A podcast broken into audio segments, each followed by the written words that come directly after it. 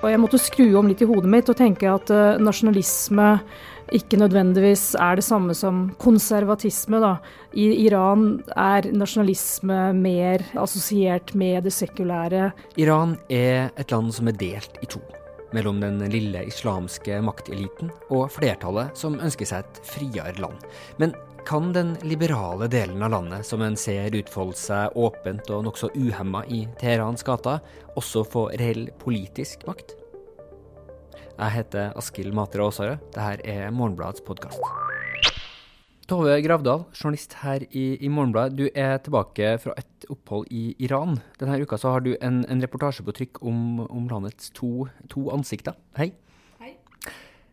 Sjøl så, så, er jeg ingen uh, Iran-ekspert. Jeg, jeg, jeg, må innrømme jeg har vel det meste av, min kunnskap om Iran fra den tegneserien Persepolis. Uh, og og jeg har alltid hatt et sånt mentalt bilde av, av landet som et totalitært samfunn, hvor du kanskje bak blendingsgardina kunne finne noen sånne små enklaver med sekulære fritenkere som hører på amerikansk populærmusikk de har smugla inn i landet. Men sånn som du beskriver Iran, så er det nesten motsatt. Um, du snakker med ei kvinne som sier at hodesjalet er, er, det eneste symbolet den iranske republikken har igjen. Hva, hva mener egentlig hun med det, tror du? Altså Det bildet du beskriver eh, av eh, Iran, og det bildet vi har av landet, det tror jeg er ganske representativt for hvordan mange i Vesten tenker om eh, Iran. Og mm, det er jo riktig at uh, alle kvinner må gå med tildekket uh, hår. De har ikke lov til å gå ut uh, i det offentlige rom uten å ha dekket til håret, enten med et skaut eller en hijab, eller i mange tilfeller også sånn chador, som dekker mye mer. Det jeg la merke til, det var at det var veldig mange av kvinnene som pushet denne grensen for hva de kunne tillate seg i det offentlige rom. De eh, trekker eh, skautet så langt de kan bak på hodet. Og denne kvinnen som jeg traff på en utstilling i et av de bedre strøkene i Teheran, hun sa når jeg spurte henne tror du at dette skautet kommer til å forsvinne snart, dette påbudet kommer til å forsvinne, så sa hun at nei, det trodde hun ikke, fordi skautet er et viktig symbol på den islamske republikken, og det er det siste de har igjen. Og Med det mente hun at uh, den islamske republikken, som ble etablert i 1979, den er på defensiven. Iranerne er mer og mer sekulære.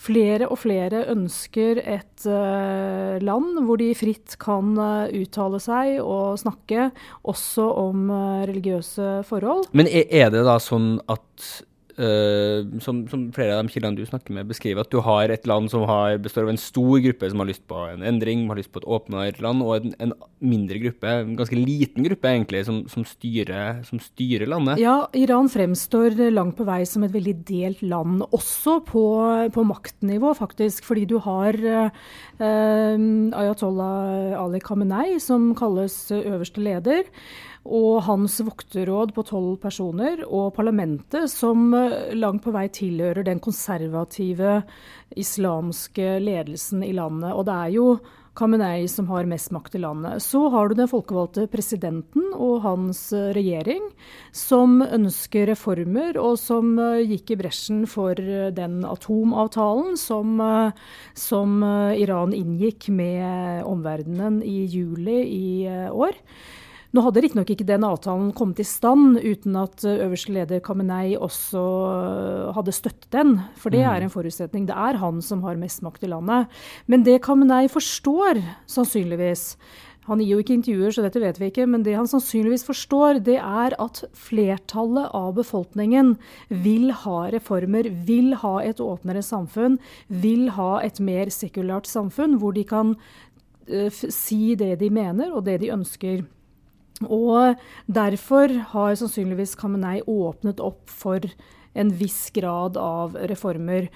Og det meningsmålinger viser, er bl.a. at uh, rundt 60% av befolkningen støtter jo denne atomavtalen, som er et uh, skritt mot uh, åpenhet, mer åpenhet mot Vesten, mer samarbeid mot USA, som lenge har vært et veldig vanskelig punkt for Iran. Og så har du disse hardlinerne, da, som de heter, som bl.a. har flertall i, i, parlamentet. Og det har de fordi at kandidatene ved parlamentsvalg de blir jo godkjent av Vokterrådet. sånn at uh, ved forrige valg så var det jo ikke noe reelt valg mellom uh, reformvillige kandidater og konservative, for det var bare konservative kandidater som fikk lov til å stille. Ved neste valg i februar 2016 eh, så blir det spennende å se om Vokterrådet vil tillate flere reformvennlige kandidater. Det må de sannsynligvis gjøre for ikke å få folket imot seg. Men, men denne splittelsen, da. Altså, som du, du, du kaller, jo, eh, kaller, jo, Iran et land med, med janusansikt. Hvor kommer egentlig denne splittelsen fra mellom den veldig sekulære og moderne delen av landet og den veldig konservative delen av landet? Det, det er en enorm motsetning, virker det som. Det, det, er interessant fordi Iran er historisk også et ganske delt land. Husk at Iran sammen med Egypt er jo det eneste landet i Midtøsten som var en statsdannelse også før islams tid. Og da islam ble innført i eh, rundt år 600, så så var eh, det, persi, det, persiske riket var allerede en eh, etablert nasjonal enhet. Og allerede da oppsto det en slags eh, splittelse internt i Iran mellom det persiske, nasjonalistiske og det islamske, som har vedvart siden. Så har da den nasjonale delen av, av folket greid å bevare persisk eller farsi som, som et språk, i stedet for at arabisk ble innført. og opp gjennom historien uh, har, har, det vært en slags kamp mellom dette uh, på den ene siden ofte islamsk geistlige og det mer nasjonale og tidvis mer sekulære på den andre siden. Og den, uh, den, splittelsen ser du igjen nå i dag. Og for meg var det litt rart å tenke, og jeg måtte skru om litt i hodet mitt og tenke at nasjonalisme ikke nødvendigvis er det samme som konservatisme. Da. I Iran er nasjonalisme mer enn eh, assosiert med det sekulære og, og, og islam og det geistlige på den andre siden, som står for det mer konservative. Da.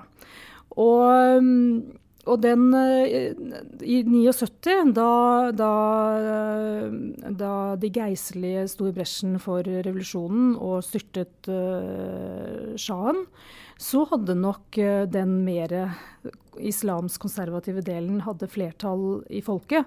Fordi sjahen var upopulær på, av flere grunner. I dag er det da reformistene kanskje de mer sekulære som har eh, et flertall i folk. Men, men kan du beskrive hvordan det er å, å vandre gjennom Teherans gater i dag? Fordi du, du, beskriver det jo som en sånn en veldig åpen by. Du kan gå rundt og, og, og spørre nær hvem som helst om deres politiske meninger. Hvordan eh, opplevelse er det å, å, vandre gjennom byen? Ja, Det var det som overrasket meg mest. At det var så lett å snakke med folk. Og selv om jeg var utlending og sa at jeg var journalist, så, så snakket folk Det tok nesten bare ett minutt, og så begynte de å kritisere myndighetene. Og det nå snakket selvfølgelig ikke jeg med noe representativt utvalg, men de jeg snakket med, de, de kom veldig fort til at de var skeptiske og kritiske til myndighetene. Eh, skeptisk til om atomavtalen ville få eh, positive konsekvenser for deres eh, egne liv osv. Flere var kritiske nettopp til det de mente er maktmisbruk i islams navn. De var skeptiske til om det vil bli større ytringsfrihet osv. Men, men det her sekulære Iran, der du, som du beskriver, får lov til å snakke veldig, veldig fritt. Når er det egentlig det møtet det, det, totalitære Iran? For det foregår jo massive menneskerettighetsbrudd i, i, Iran. Men så virker det som de her to verdenene på noen måter får lov til å være atskilt, men samtidig så praker de vel sammen på et eller annet tidspunkt? Det inntrykket jeg har, er at eh, folk snakker veldig veldig fritt når de er få sammen i familien eh, eller blant eh, venner og i en engere krets.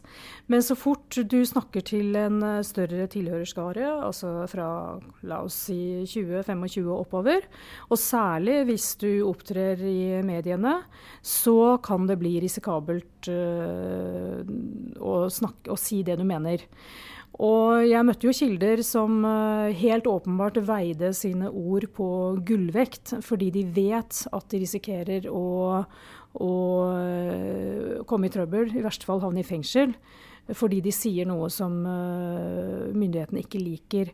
Det er mange journalister i Iran som er fengslet. Den siste rapporten fra FNs spesialrapportør for menneskerettigheter i Iran Uh, sier at oppunder 50 journalister er i fengsel.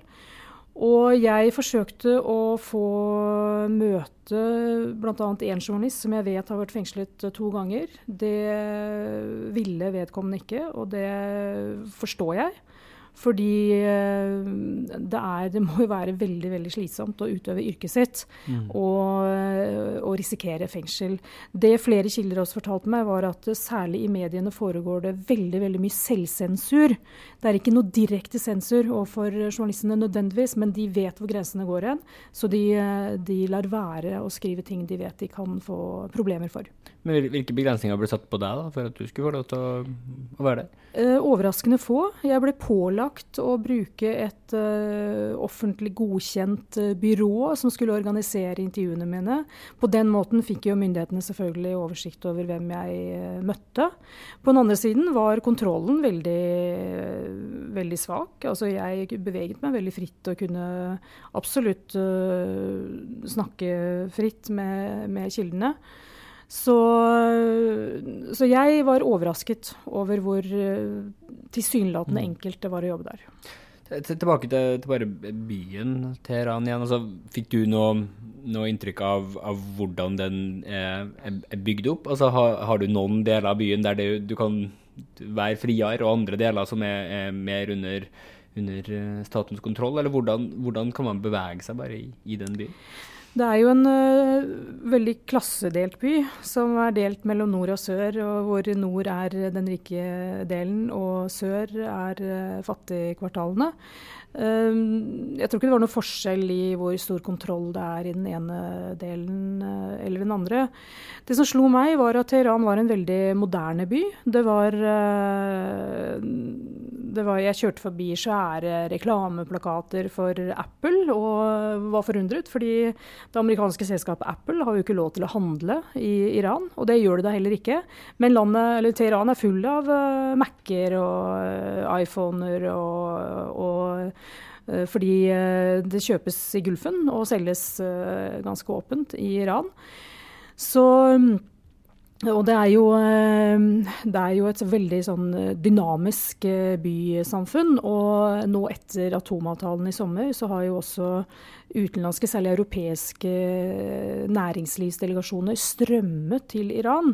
For her er det jo virkelig et meget attraktivt marked for, for europeiske investorer. Og så fort sanksjonene begynner å bli opphevet takket være atomavtalen i sommer, så er jeg helt overbevist om at økonomien i Iran kommer til å få en eh, boost.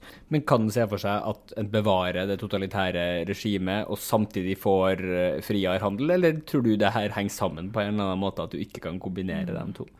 Jeg tror det henger sammen. En av kildene mine, Davud Bavan, som er professor og også talsperson for det, det sekulære partiet Nasjonal Front, han, han sa at det første som vil skje, takket være i den eh, atomavtalen, det er at det kommer økonomiske investeringer og en økonomisk utvikling som da på sikt vil få også politiske konsekvenser og, og effekt på menneskerettighetssituasjonen i landet. Men det første som vil skje, er jo den økonomiske utviklingen. Og så vidt jeg kan lese ut fra tall som Verdensbanken har, så har den effekten faktisk kommet litt allerede. For det var noen sanksjoner som ble opphevet da, den, eh, da det ble inngått en midlertidig midlertidig avtale om eh, Irans atomprogram i april i år. Så blir det spennende å se når en må få valget på, på nyåret. Tove Gravdal, tusen takk for, eh, for praten. Om du har lyst til å lese tankene til iranerne sjøl, så bla opp på Toves tekst i avisa og på nett. Hun har bl.a. snakka med den innkvoterte jødiske representanten i parlamentet, som nekter for at det finnes antisemittisme i Iran. Liker du det du hører her på Morgenbladets podkast, så del det gjerne med vennene dine.